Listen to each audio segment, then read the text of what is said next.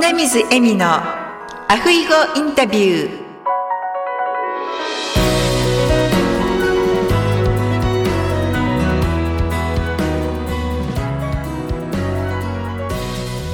アロハアロハ就活エッセンス in ハワイ。本日はハワイ在住のルイス・レイコさんをゲストにお迎えしております。レイコさんおはようございます。アロハおはようございます。いつもお世話になってます。こちらこそお世話になっておりますあの本日もよろしくお願いいたしますこちらこそよろしくお願いします。読んでいただいて光栄でございます。こちらこそお越しいただいてとても光栄です。はい、それではですね、まずレコさんの自己紹介からお願いできますか？じゃあ簡単に私の自己紹介を。と日本語が話せるハワイ州で唯一のアメリカ合衆国認定のインテリアデザイナーです。ベンタスデザインというデザイン会社の代表をさせていただいています。ルイス・レイコです。私のモットーは安全と機能性に配慮して趣味も楽しみながら心からくつろげる場所をお客様と共に築いていくことに生きがいを感じています。ホテルや店舗、スパなどの商業スペースの他にラグジュアリーのレジデンスの改築とデコレーティングのご提供をさせていただいています。バリアフリーにも特化しています。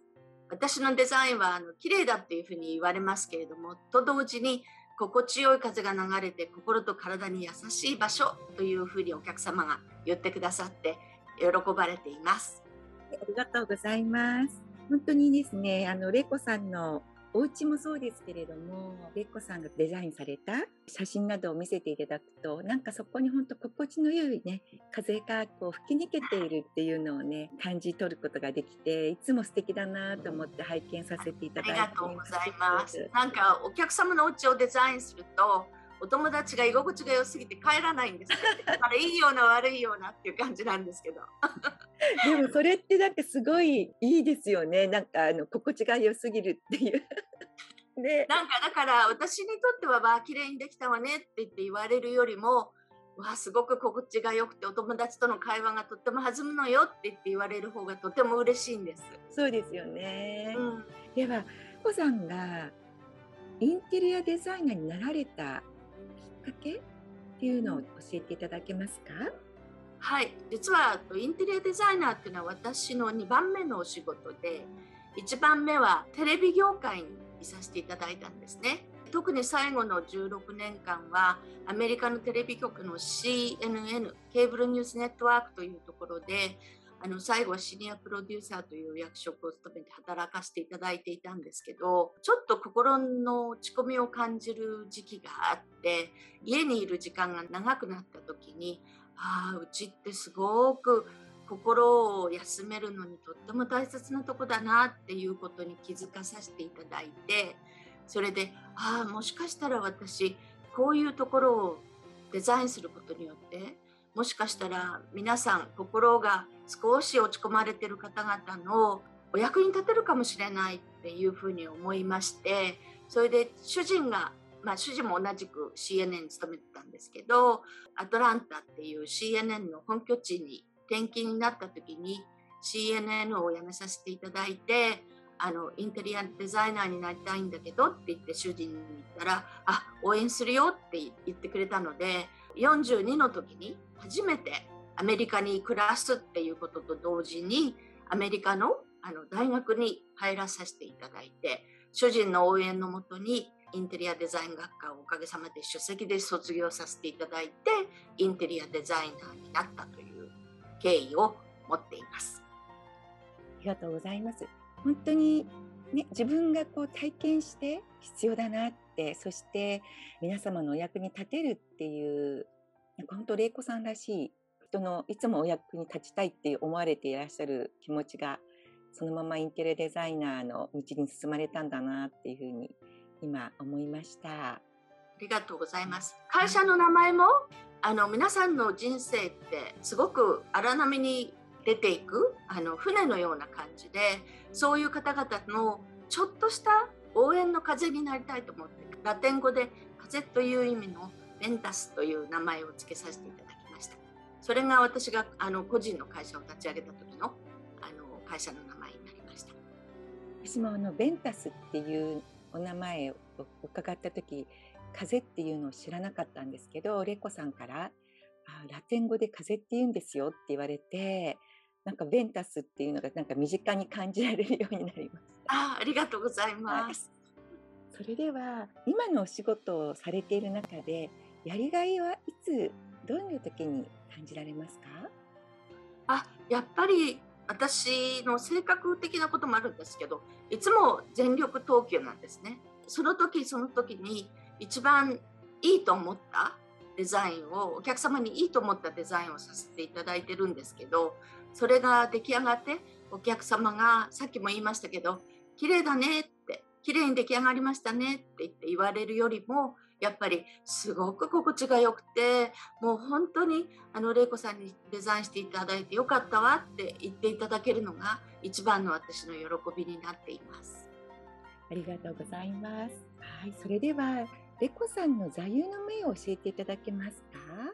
はい、座右の銘は和敬静寂。実はこの4文字熟語あの日本語で言うとこの4文字熟語なんですけどお茶私がやってる茶の湯の方から来ている4文字熟語なんですね。基本的にあのお茶の所作をいろいろとこういうふうにしてくださいっていうのを4文字熟語にまとめたもんなんですけどそれを私は座右の銘にさせていただいてでは調和があること敬尊敬をすること、えー、相手に対するあるいは物に対する尊敬ですねあるいはヒストリーに対する尊敬。敬、生は人間として清い、清く正しいことを行うこと。そして弱、全部をやった時に、ああ、すごく満ち足りたなって思う気持ちが弱の境地だというふうに言われていて、それをあの私の人生の指針とすると同時にお仕事とそれからチームのあの形成にもそちらを使わせていただいています。静寂っていうのがですねレコさんのインテリアのデザインにも生かされているなっていうのをあの写真などまたご自宅などを見せていただいて感じております。ありがとうございます。なんかやはりどうしてもあの実は私90 90歳になった。この前お誕生日迎えた母と一緒に住んでるんですけど居心地がいい。それからあとまあ、特にあのシニアのデザインに特化してるって話もあの先ほどしましたけれども特にシニアの方の場合は尊厳っていうか英語で言うところの dignity っていうか持てるようなデザインを心地よくて過ごしやすくてそれでも安全で機能性に優れてるっていうところにやはり目がいってしまうのでそういうところで一生懸命デザインをさせていただいているつもりです。私前にインタビューさせていただいた時はレコさんのご自宅にまだ伺ったことがなかったんですけど実際に伺っていろいろとご説明を受けるとリビングルームにお茶の間があってですねそしてちょうどその畳一枚一枚がパズルのようにこう組み合わせができるというか動かせてでその高さも車椅子からちょうど腰掛けられる高さになっていたりですね床から畳の間が収納庫になっていたりと本当になんかどこからそういうアイデアが来るのかなって思うぐらい なんかそういうのを見させていただいて私もできるだけ長く最後まで自分の家で暮らすことができたらいいなっていうのをその時にすごい思ったんですね。90%のシニアの方がご自分で最後迎えられたいっていうふうに思ってるんですよ。うん、ところが実際にあのそのための準備をなさってる方っていうのは15%に満たないんですね。あの皆さん年を取っていくこと老いに近づいていくことっていうことをあまり考えたがらないんだけれどもいつかはややはり寿命は来るのでその時に向かってやっぱり一つずつ準備をしておくっていうことが私はとても大切だっていうふうに思っているんですよね。早いうちにまだマインドがシャープで少し財政的にも余裕がある40代50代ぐらいから少しずつ準備をなさる努力をしていただけると嬉しいなっていうふうに思います。そうですね私も今もうすぐ60になるんですけど体が元気な時バリアフリーなどあんまり気にしなくて階段も駆け上れた若い頃にはそういうことは考えるチャンスもなかったと思うんですけど今になってちょっと転びやすくなったとか段があるとつまずくとか家でもこうマットがあるだけでそこにちょっと足がつまずいちゃうとかあるじゃないですか。はい、5ミリから1センチぐらいの段差でも結構つまずかれる方がいらっしゃるのでね。で、ね、特にバスルームでの事故がものすごく多いので、うん、家の中の事故って結構皆さんが多くの、まあ、日本のあの県で統計を取るとほとんどの場合交通事故よりもあの家で事故をなさる方の方が多いんですよ。それでだからそれに皆さん意外とあのご存知なくてお家をそういうふうに安全に特にバスルームについては安全になさるっていうことはとても大切だと思いますし現在のテクノロジーだといくらでもあのかっこいいデザインをすることができるのでバリアフリーでありながらそういうかっこいいデザインっていうのが気分もモチベーションも上がりますしそういうこととても大切だというふうに思ってます。私たちのグループであのエミさんも含めて生き活セミナーっていうのをやってますけれども生きていくための活力とかあるいはどうやってこう生き生きと暮らせるかっていうことをもう早いうちから考えるっていうことはとても大切なことだっていうふうに思いませんか、うんですね、あのこの間私ライフコーチの先生からお役立ち情報っていう YouTube の録画をさせていただいた時に楽しい時を過ごす。楽しく時を過ごす。本当に楽しいと楽しくと一時しか違わないんですけど楽しい時っていうとその時だけ。例えばお友達と会ってでそれで楽しいお話をしたりとか美味しいものを食べたりっていうのがひとときなんですけど楽しくっていうともうずっとその状態が続くっていうことを言われて、うん、あ本当だなと思ってですねレコさんのデザインされたお家は楽しく時をずっと過ごせるような気がするんですよ。うん、だから例えば先ほど M さんの話に出てたお茶室なんですけどあのキッチンの目の前にあるんですね。仮に母が寝たきりの状態になっても寝室にずっと置き去りにしておくのはとても私としては忍びなくて元気にできるうちについてはお茶室で一緒にお稽古したりとか生徒さんと一緒になってお稽古したりっていうことも考えてましたけどもうまるっきり寝たきりになってしまった時にはエレベーターで母のことを寝室からキッチンに上げてきてお茶室に寝てもらって私がお料理をしながら一緒に話ができるとか一緒に住んでいてもあまり寂しい思いとかいうのをさせたくなかったっていうこともあってあのいろいろなことを考えてああいう設計になったんですけれども。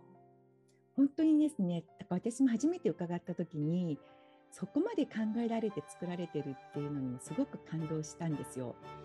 だから私ももし将来ですね私たち子供がいないので主人と2人なんですけど主人と2人で仲良く年を置いていければいいんですけどね私が先に行くか主人が先に行くかわからないんですけれどもそうなった時でも本当一日でも長くこの住み慣れた家に住めるようにしていけたらなっていうふうに思ってます。その時はレコさんに ぜひお願いします。ありがとうございます。よろしくお願いします。はい、させていただきます。早くしないと私たちもだんだん年取ってくるので、あのマインドがシャープなうちにですね、しないと。そうですね。はい。はい。それこそね、デザインのプロセスも楽しいですし、あの。ね、モットーがやっぱりお客様と一緒に作るっていうことだから、少しでもお客様が楽しく暮らせるような家づくりを、うん、あのエミさんとも一緒にさせていただきたいと思ってます。ボケないうちにそしてやっぱり元気だと前向きにね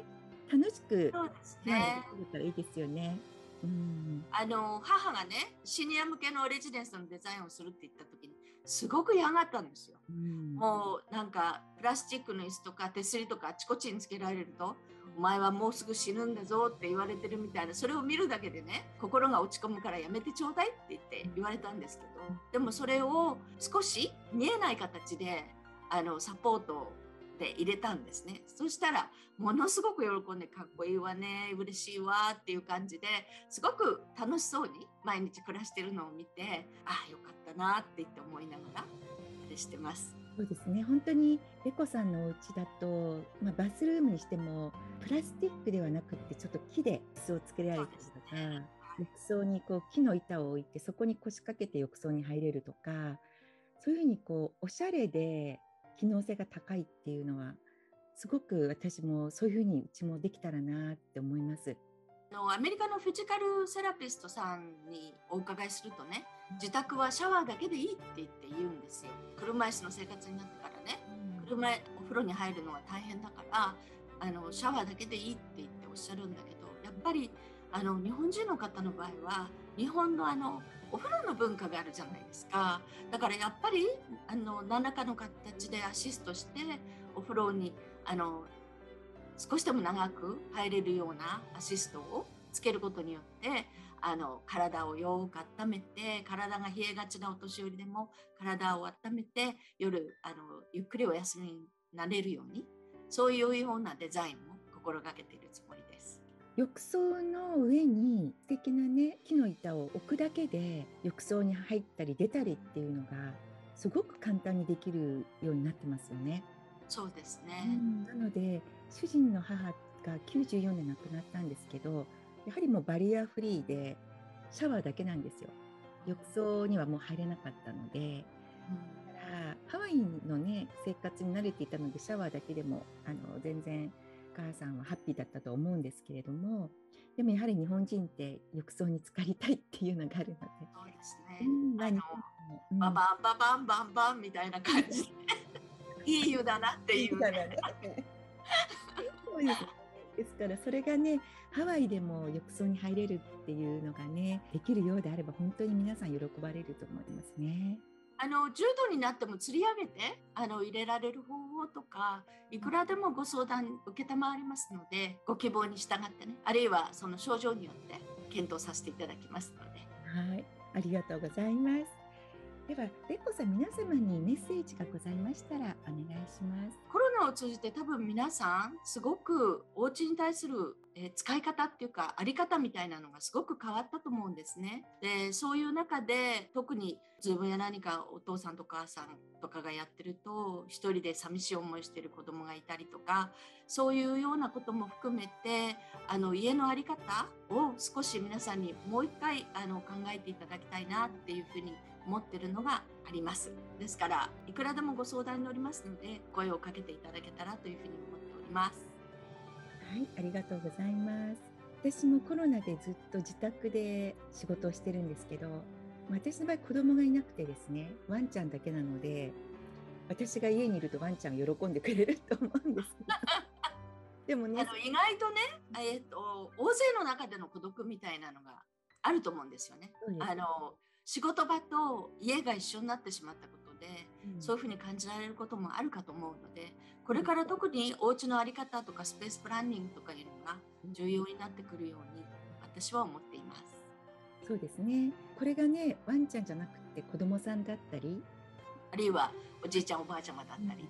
まあ、配偶者の方でもそうですけど、ね、過ごしてる方がやはりズームって周りがうるさいとできないっていうのもありますからねこうどこかこう隔離した場所に1人でやらなきゃいけない。でも音が聞こえてきてなんかそれが気になっちゃって集中できないとかいろいろあると思うんですけどそういうところもあのレコさんの知恵とアイデアでこう快適にですね場所を少しでもこう変えることで快適になっていくんじゃないかなと思いますので。はい、概要欄の方にですね、れいこさんのお問い合わせ先などもアップしておきますので、ご興味のある方は一度ご相談なさってみてください。それではれいこさん、今日はお忙しいところありがとうございます。いいえ、お時間取っていただいてありがとうございました。次のズームでまたお会いしましょう。はい。アフイホー